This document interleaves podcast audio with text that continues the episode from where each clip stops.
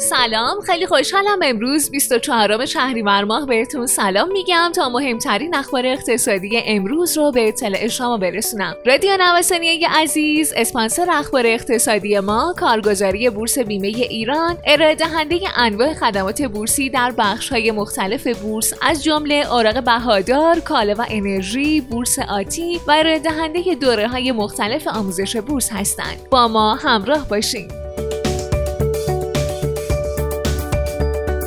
بورس در قعر جدول بازدهی بازارها. به اعتقاد برخی تحلیلگران سکه تبدیل به لیدر بازارها شده و برخی از معاملهگران سایر بازارها سعی می‌کنند که قیمت خودشون رو به نرخ سکه نزدیک کنند. از نظر این گروه یکی از دلایل رشد دلار در روز یکشنبه بالا رفتن قیمت سکه بود. در واقع سکه برای بازیگران ارزی نقش یک متغیر انتظاری رو در روزهای اخیر ایفا کرده.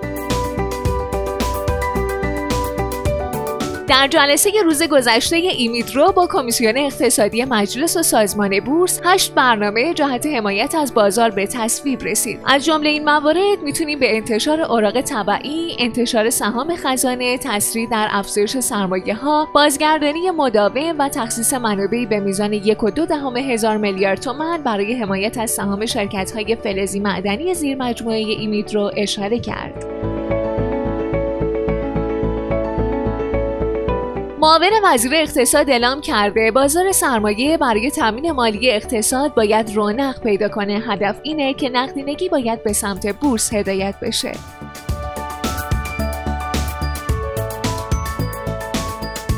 نمایندگان مجلس با تصویب طرح دوفوریتی با عنوان طرح جهش تولید مسکن سه منبع برای افزایش عرضه مسکن به منظور کمک به تامین مسکن مورد نیاز خانه اولی ها رو به تصویب رسوندن. اهداف دیگه این طرح هم کمک به تسهیل ازدواج جوانان بهبود شرایط اشتغال و مقابله با بیکاری ذکر شده.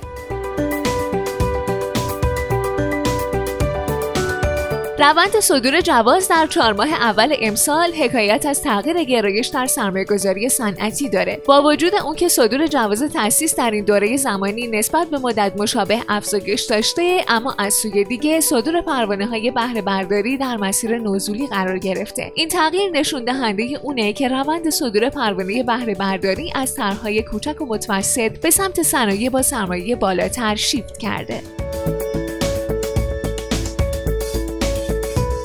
مدیرعامل صندوق زمانت سرمایهگذاری بخش تعاون از امکان ثبت نام متقاضیان دریافت زمانتنامه به شکل الکترونیکی خبر داده و گفته از اول شهریور ماه سقف صدور زمانتنامه برای هر شرکت 21 میلیارد تومان خواهد شد.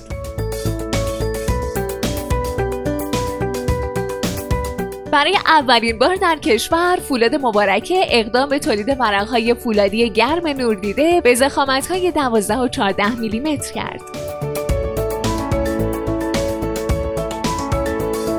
تأسیس صندوق بازارگردان برای شرکت های بورسی اجباری شد. رئیس سازمان بورس اوراق بهادار در این ارتباط گفته جنبندی ما اینه که شرکت های حاضر در بازار سرمایه باید حداقل یک بازارگردان داشته باشند. نبود بازارگردان مؤثر سبب میشه تا بازار از دست شرکت ها خارج بشه.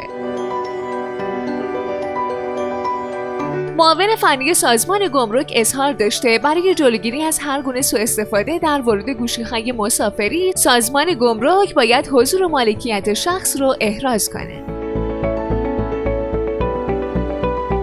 قیمت بیت کوین روز گذشته در تعدادی از صرافی های مطرح رمزارز در جهان از مرز ده هزار دلار پایین تر رفت. رمزارزهای مهم دیگه مثل اتریوم هم سقوط رو تجربه کردن. اتر در معاملات دیروز 10 درصد سقوط کرد.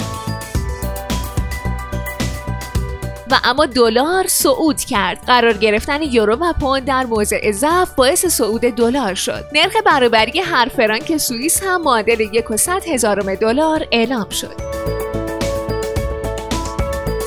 خیلی ممنونم که امروز هم با بخش اخبار اقتصادی همراه ما بودین. مجددا از اسپانسر اخبار اقتصادی ما کارگزاری بورس بیمه ایران تشکر می‌کنم. آدرس کارگزاری بورس بیمه ایران خیابان توحید میانی نبش مهرداد شرقی مجتمع الهیه طبقه چهارم واحد 15 و شماره تماسشون 0313 131 2194